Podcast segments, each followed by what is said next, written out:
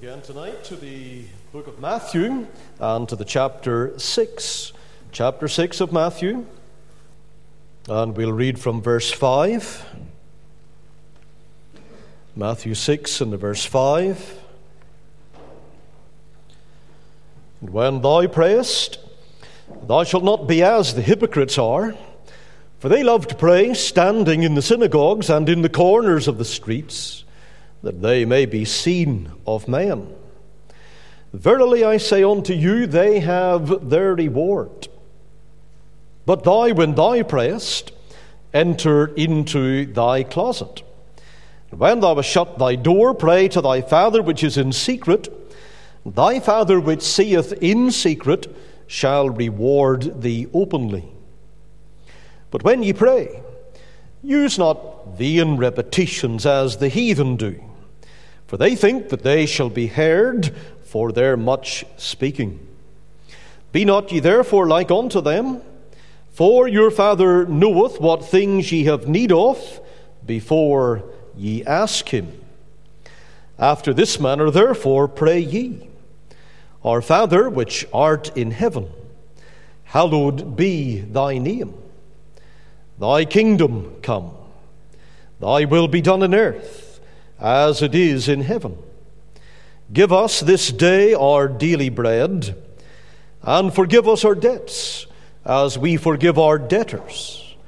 Lead us not into temptation, but deliver us from evil. For thine is the kingdom, and the power, and the glory, forever. Amen. For if ye forgive men their trespasses, your heavenly Father will also forgive you. But if ye forgive not men their trespasses, neither will your Father forgive your trespasses. Amen. We know the Lord will add his blessing onto our reading tonight of his precious word. So we've come back to the subject again from the corner to the closet.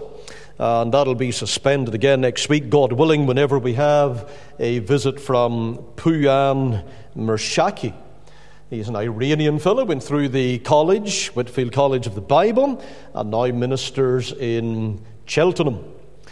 He has been involved in the Farsi project, Bible translation into the Iranian language, and will give a report on that and will preach the word to us. He's over for a conference uh, preaching for the Trinitarian Bible Society, and then he's doing a few meetings while he's here.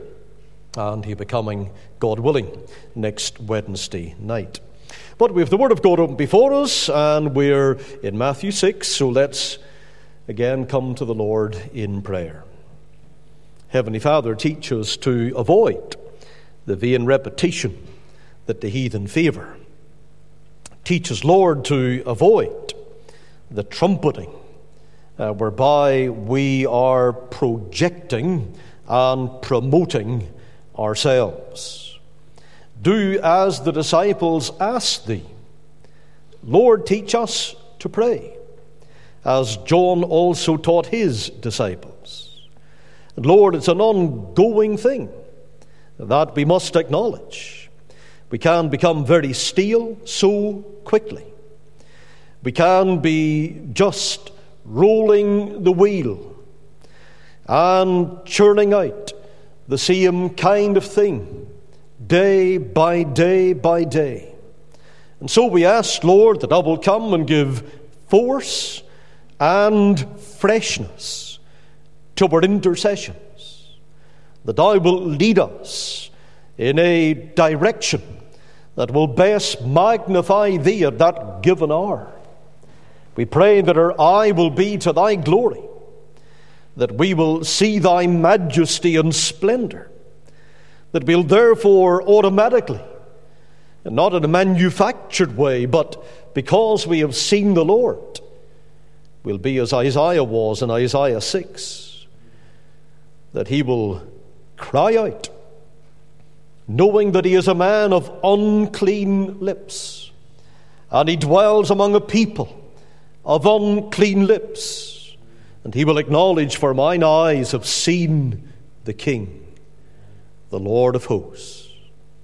Lord, we praise thee that thou art on our side, that thou hast enlisted us in thine army.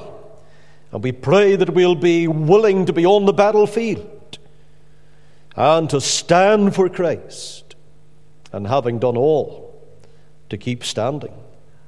In thy name and to thy praise we pray. Amen. It would be very interesting to get the thoughts of a notable person who was well experienced in prayer.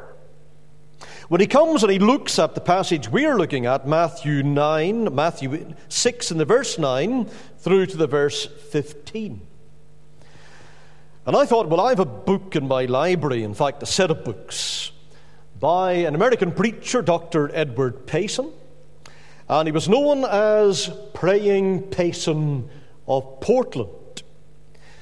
Ministered over there for 20 years plus, 1807 through to 1826. He had ministry in other places as well. But he was very well known, not only in account of his preaching, people did flock to hear him preach, and they well appreciated the way in which he did take the Word of God, preach the subjects there. But one thing stood out about this man, and it was the way he prayed. You would greatly oblige me, a lady said to him one day, and she was a rather distinguished lady, and she's leaving the service after Dr. Payson had preached and prayed. She said, You would greatly oblige me by loaning me a copy of your prayer today. And that was pretty typical because few people would have heard this man pray without feeling something similar. Some of them talked about the seraphic appearance of Payson whenever he did pray, and at times it seemed to them that he was almost transfigured before them in the public arena when he came and called upon the Lord. There was, someone testified, something in his prayers, powerful to arrest and fix attention something which seized and absorbed the faculties of the soul and separated it, for the time being at least, from its connections with this present evil world. And so it seems that whenever Payson prayed, the people themselves would have been transported heavenward and felt the Lord drawing very near.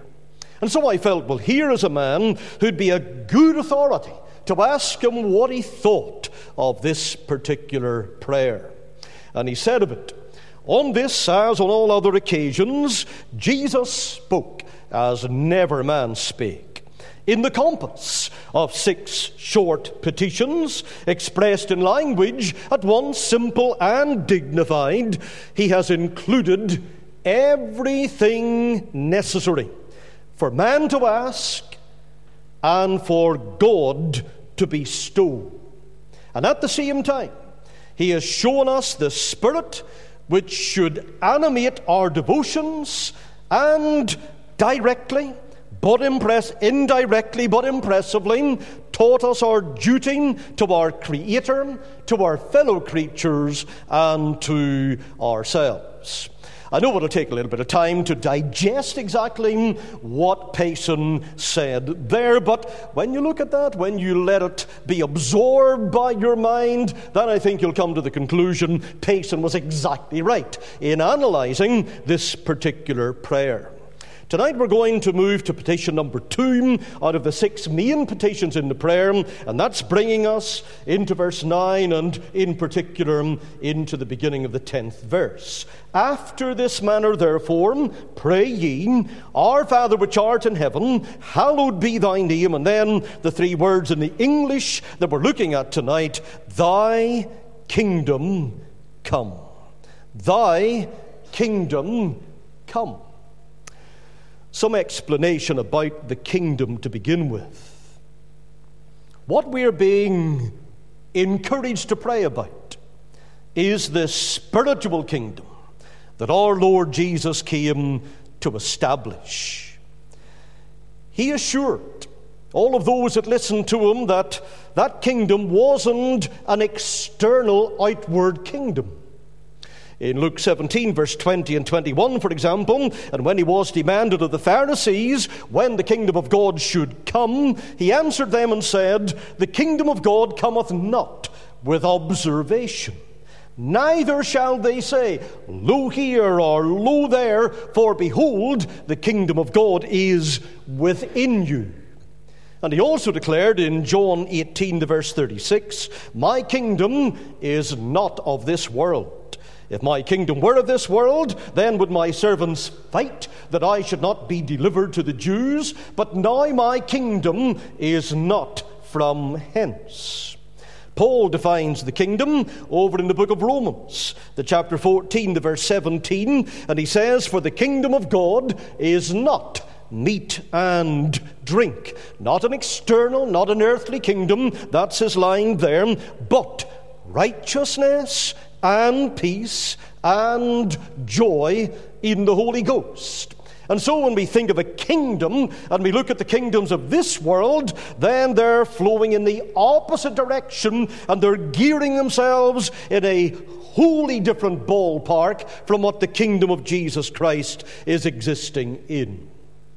It is, therefore, a spiritual kingdom. Its throne is erected in the hearts of men. Its laws are the benevolent precepts and doctrines of the gospel. Its subjects consist of those on whose hearts these laws are indelibly inscribed by the finger of God. Now, the Jews were going around and they were obviously coming out of the historical period, the Maccabees and rebellions, and looking to the Romans now as the invaders of their land, and they were trying to get rid of all of those Romans, and they made a huge mistake here. They'd read the Bible, they misunderstood it. They were looking for a Messiah who was going to arrive in Palestine with all of the force of what would come later an atomic bomb, and he would simply blow those Roman invaders back out across the Mediterranean Sea, and he would reduce everybody who stood up to oppose him to either chains, or on the other hand, he would reduce them to powder. You will remember Herod and he was given over to this common Jewish misconception as well. Word came to him that the king of the Jews had been born, Matthew chapter 2, and we know how he reacted. But he viewed that birth as a, an immediate threat to the stability of his throne. And of course, his own throne wasn't terribly stable anyway, because he was a puppet king propped up by the Roman invaders, no less. But he acted with ferocity and he acted with velocity to try and find out who this usurper is, this earthly king. And therefore, we had the slaughter of the infants at Bethlehem, Herod's murderous crusade to make sure he had no rival. Not only did he interpret it as an earthly kingdom, but we have an accusation that came in against Jesus when he was before Pilate. Matthew 27, the verse 11, and Jesus stood before the governor, and the governor asked him, saying, Art thou the king of the Jews? And Jesus said unto him, Thou sayest. We have those two disciples, and they're sharing their morbid notes one with the other and they're depressing one another as they make their way to their home village in Emmaus. And we read of them in Luke 24 and the verse 21, and they're saying, But we trusted that it had been he which should have redeemed or delivered Israel. And beside all this, today is the third day since these things were done. Those disciples, again, in their mind, their primary focus was on earthly kingdom of a Messiah who would wield a sword for their deliverance. And then, just about 40 days later, before he ascended to heaven, we find that again they were harboring this idea of a material kingdom. If you turn up to Acts 1 and read from verse 1 to the verse 8, then you'll find again that that's the focus of their thinking. I'll read verse 6. When they therefore were come together, they asked of him, saying, Lord, wilt thou at this time restore again the kingdom to Israel? So again, they're thinking in a horizontal fashion. They're looking for a physical, a material kingdom once more. And he's saying to them, The kingdom that I am supremely interested is one that is going to begin here in Jerusalem. And then it will spread out and it'll take over Judea and it'll keep spreading into Samaria and it'll go beyond the boundaries of Samaria because it will reach to the uttermost part of the earth. And the kingdom spread here is that of a spiritual kingdom pushed forward by the power of God the Holy Ghost. The kingdom is spiritual, it's a kingdom of grace. And so it has been said that when therefore we pray, as we're taught to do in Matthew 6 and 10, when we pray that this kingdom may come, what are we praying for? We pray for the universal prevalence, prevalence of Christianity and for the removal, the renovation or destruction of everything which tends to retard or limit its progress. We pray that the gospel of Christ may be known, believed, and obeyed throughout the world, that his religion may soon become the only religion of man, and that its glorious effects that Paul mentions over in Romans righteousness, peace, and holy joy may universally prevail. Notice those words we are praying by this phrase, Thy kingdom come, that His religion may soon become the only religion of man. And people today will say, Well, that's very blinkered off, you. Uh, that's coming down a very narrow track. Uh, surely you shouldn't be praying in that kind of way. Don't you know the climate in which we live today? And of course, we live in a day when multi faithism is the order of the day. And everybody wants to say that, well, all faiths, there's some good in them and they lead to God in their own way. And you can take a bit of this one and that one and merge it together and put it into a mold, and you'll have a wonderful faith as a result of all of that. And all the emphasis is on unity. And we have that flowing through the religious education curriculums that are operational in schools. It's not that long ago that Lady Olga Maitland said that she feared Christianity, the way the teaching was going in the schools, would become a minority faith in some schools because of these guidelines that are being brought in for the teaching of religious education. Back then, they were saying that it should be mostly Christian. And of course, things have moved on from that point. Some, and I quote a phrase from well over 20 years ago where they were recommending this to be brought into schools. I believe in the Father, the Son, Muhammad, Moses, Buddha, Vishnu. And that was from the lips of some educational commentator back then who was commenting on the new RE guidelines, teaching six religions. And he said, We'll probably end up teaching faith in none as a result. And that's exactly the case. And this is what we must counter today by our prayers, backed up by our practice, we need to be crying to the Lord, Thy kingdom come. And our desire is that the fullness of His glory would be revealed, that His grace will be shown, that many souls will be pulled into the kingdom of mercy by the sovereign operation of His Spirit. And that is what Matthew 6 and 10 is encouraging us to pray for. An old Scottish preacher, David Dickson, he looked at this verse and he said, God will have all his disciples drawing at his royal and triumphing chariot by their prayers and saying, Thy kingdom come. And I think the picture is a good one here that we're harnessing ourselves to the Lord's chariot by means of prayers, and we're pulling it along, praying, Lord, spread thy gracious influence all over our city and country. So we have words of explanation here what the kingdom is in view. Then, not only explanation about the kingdom, but motivation for the kingdom. In other words, why should we take up this little prayer? And why should we have it on our lips and upon our hearts? Thy kingdom come. Well, reason number one for that, the command that we have here, this is the command of God.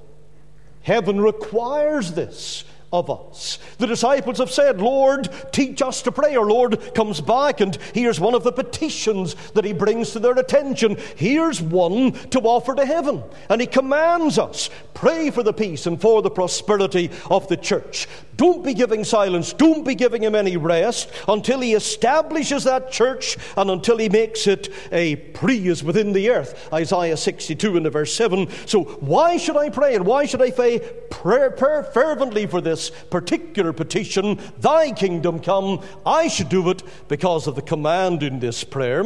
Not only that, the commendation through this prayer as well.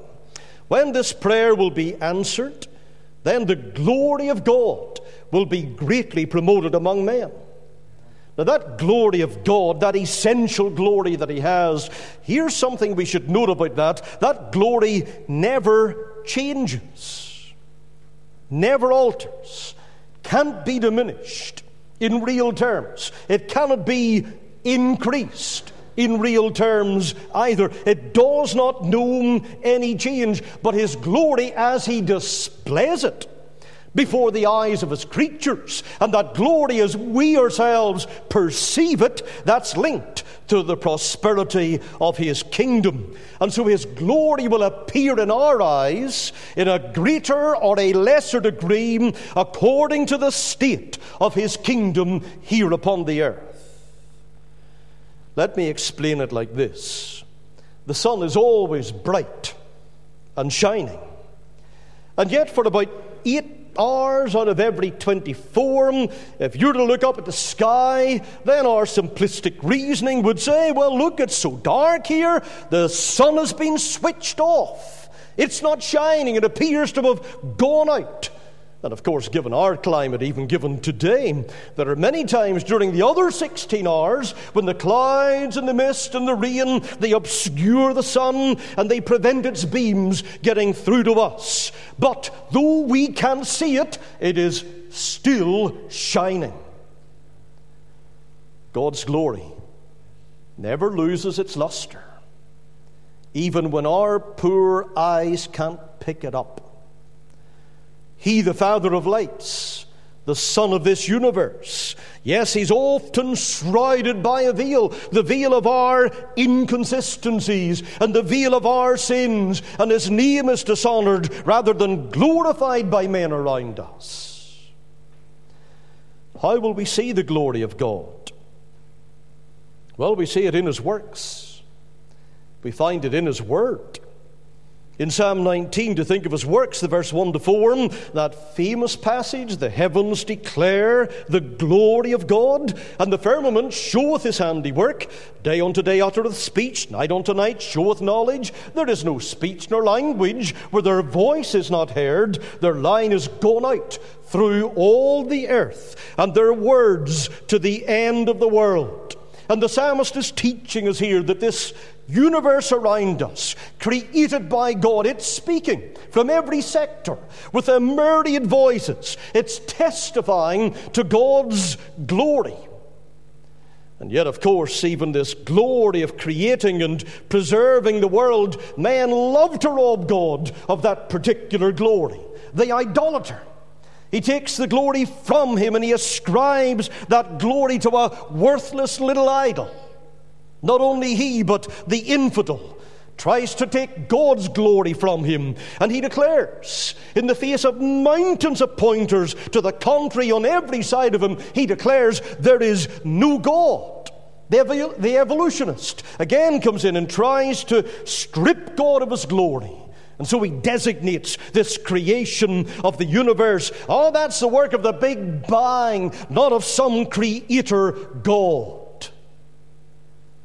And Paul has them all sized up so well in Romans 1, verse 19 to 25, because that which may be known of God is manifest in them, for God hath shewed it unto them. For the invisible things of Him from the creation of the world are clearly seen, being understood by the things that are made, even his eternal power and Godhead, so that they are without excuse. And he goes on to say that how, when they knew God, they didn't glorify him as God, they weren't thankful, they became vain or empty in their imaginations, their foolish heart was darkened, they professed that we are wise, and so they sh- showed up their own folly, they changed the glory, this is their target, the glory of the incorruptible God, and they changed it into an image, made like to corruptible man and to birds and four footed beasts and creeping things.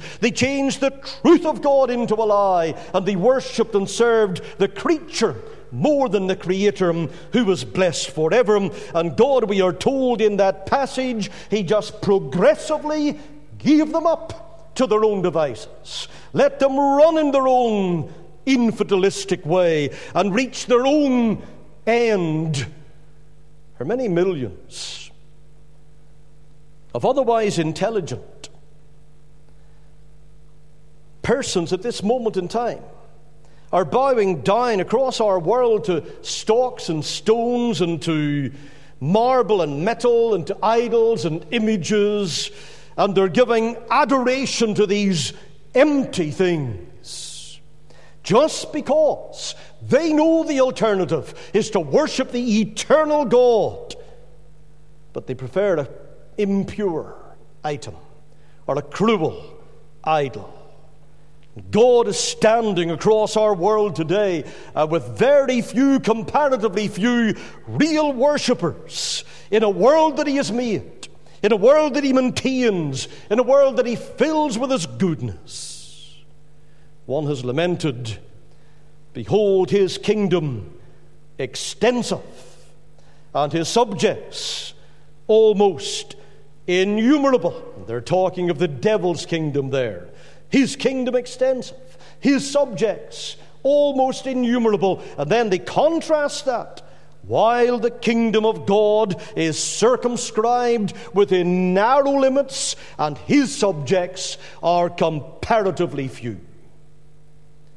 We can see that more and more in our own country. What shame is thrown at the name of God in this land. How openly, regularly his name is blasphemed. How blatantly his Sabbaths are profaned. How callously is his word rejected and abused and trampled underfoot, and how desperately the gospel of his dear Son is despised. But how should we feel living in the middle of the spiritual climate we do? And how should we act and react to this dishonoring of our God? Anybody with the smallest portion of reverence and love for his Creator, he cannot surely bear to see him dishonored and insulted and robbed of his glory without showing grief and indignation too. Does a child who loves his father fail to react when his father is dishonored? Does a loyal subject of any king anywhere on earth remain without emotion whenever his sovereign is humiliated? And can we, the children of God, when our Almighty sovereign is insulted and debased and dishonored and neglected in the way in which he is by sinful men and women today, can we look on? Dispassionately, without feeling the strongest emotions of sorrow, and fervently praying, as we're taught here, Lord, thy kingdom come. Flood the earth with the knowledge of thy glory.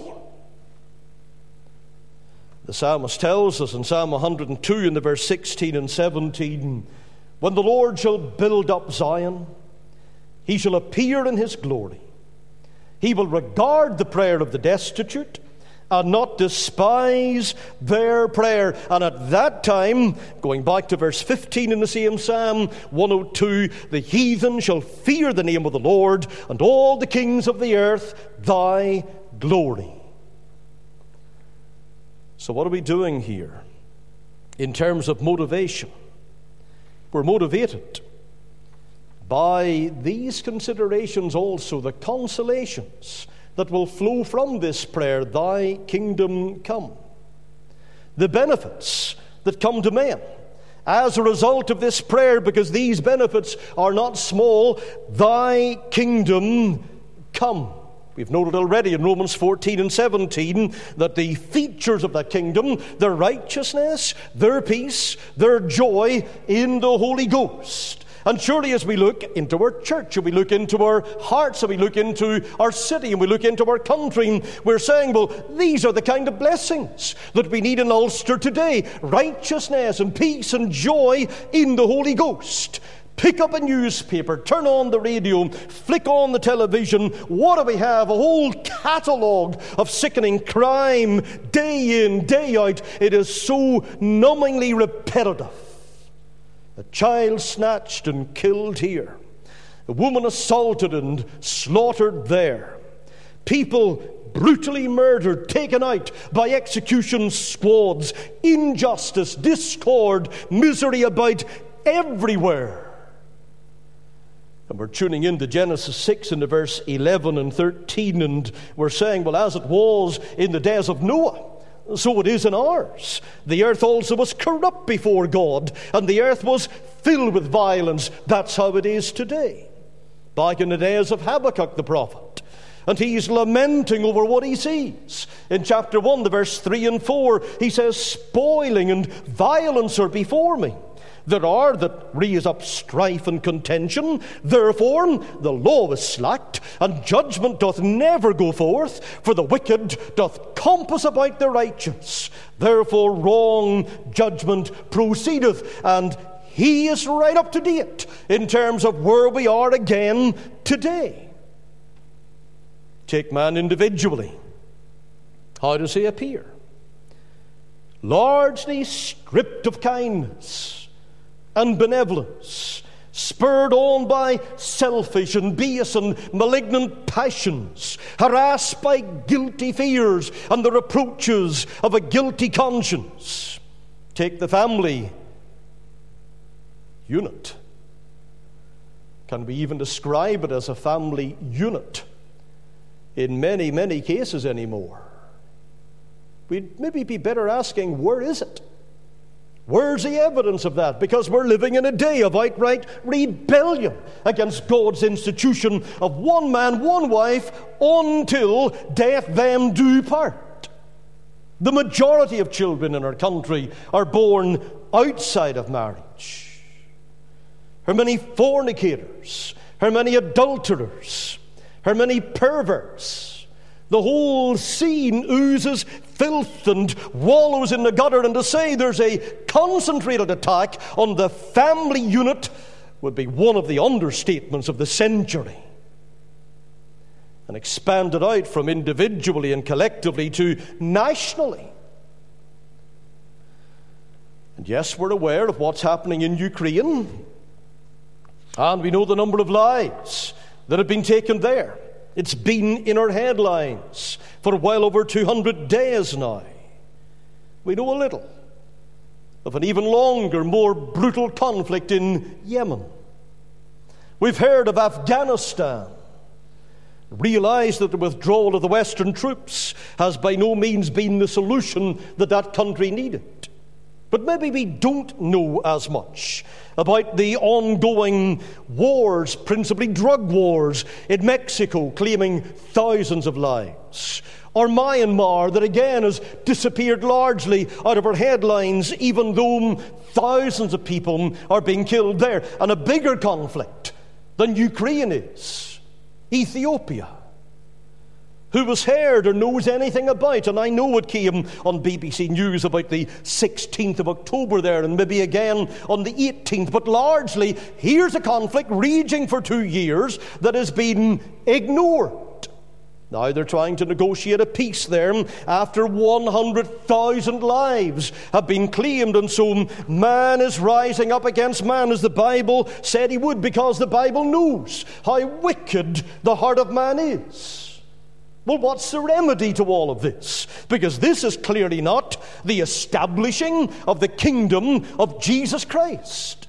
Thy kingdom come, but that prayer is not being seen or reflected by these events.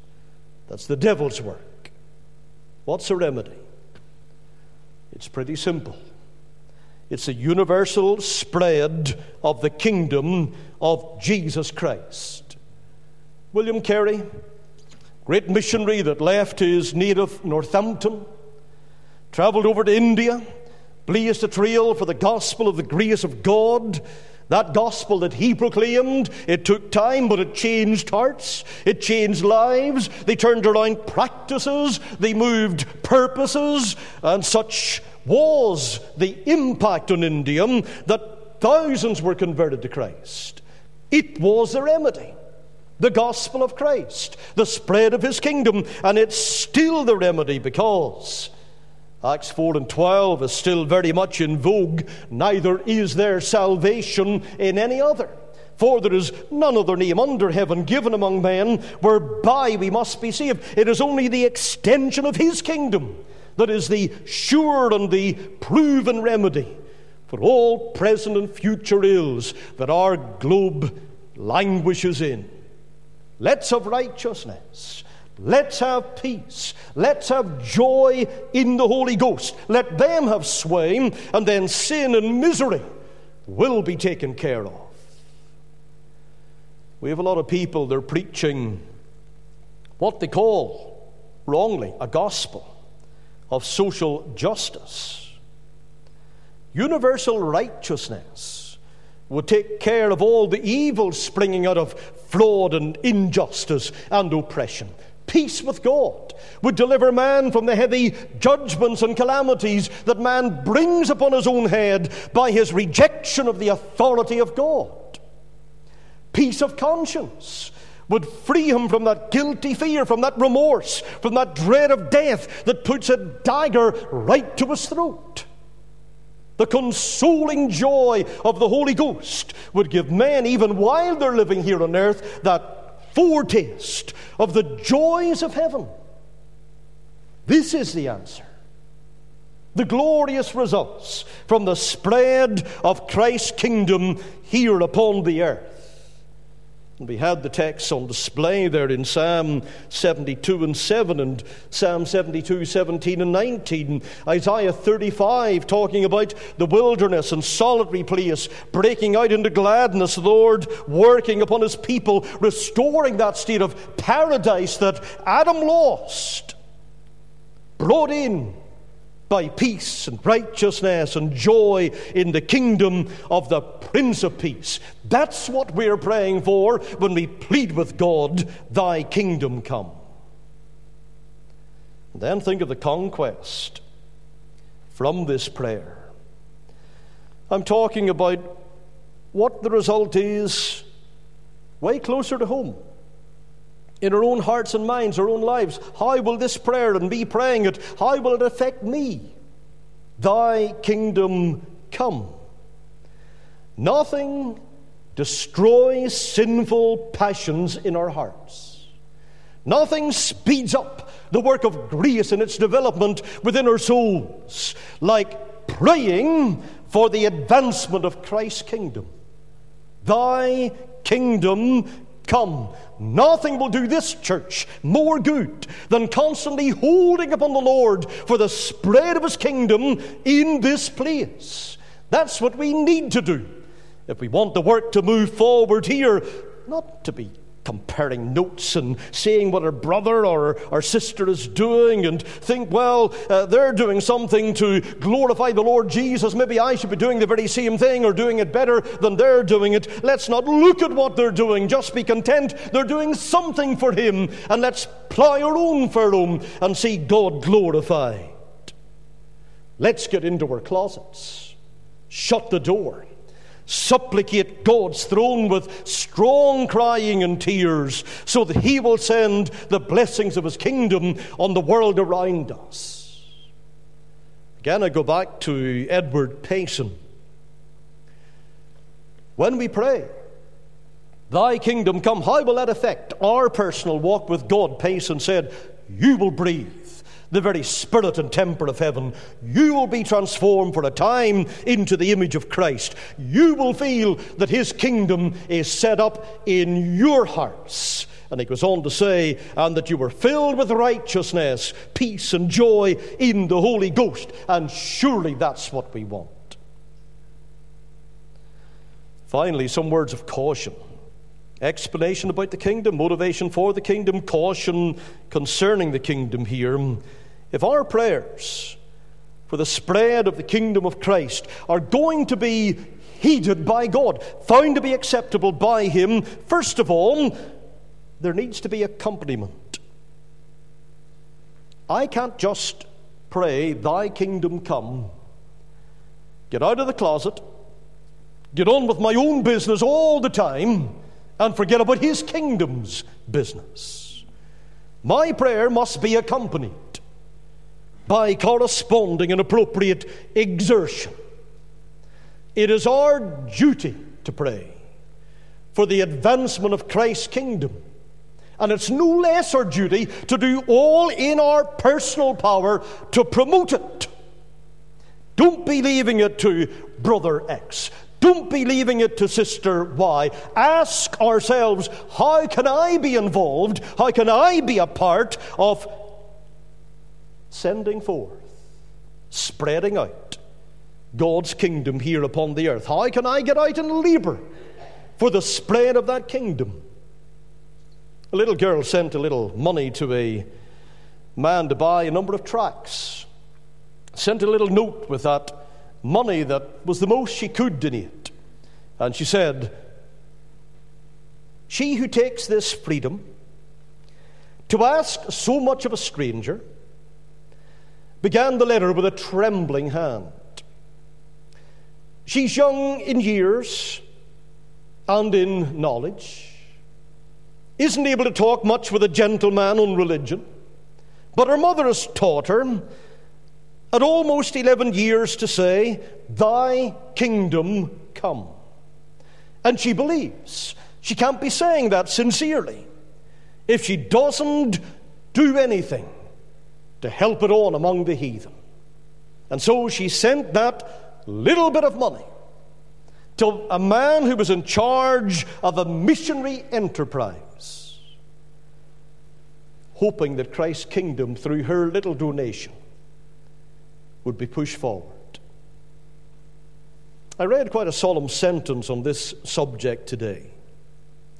He who refuses or neglects to do this cannot sincerely pray that Christ's kingdom may come.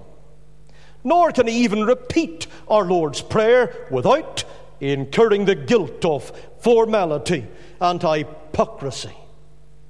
And we don't want to be a formalist, nor do we want to be a hypocrite. When we pray, Thy kingdom come, that means the caution is I need myself to be involved here. Allegiance as well.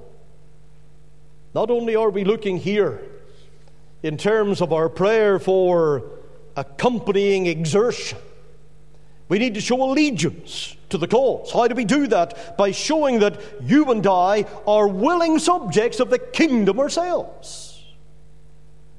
Not just that we're trying to reach others, bring them in, see their submission and yieldedness to Christ, but we in our lives must be yielded to Him ourselves. I can't claim to have a sincere desire to see others submit to Christ's scepter if I'm not submitting to it myself. I can't labor so that others might obey Him if I'm not doing all I can to obey him myself. Those words would ring in my ears in Luke 6 and the verse 46. And why call ye me Lord, Lord, and do not the things which I say?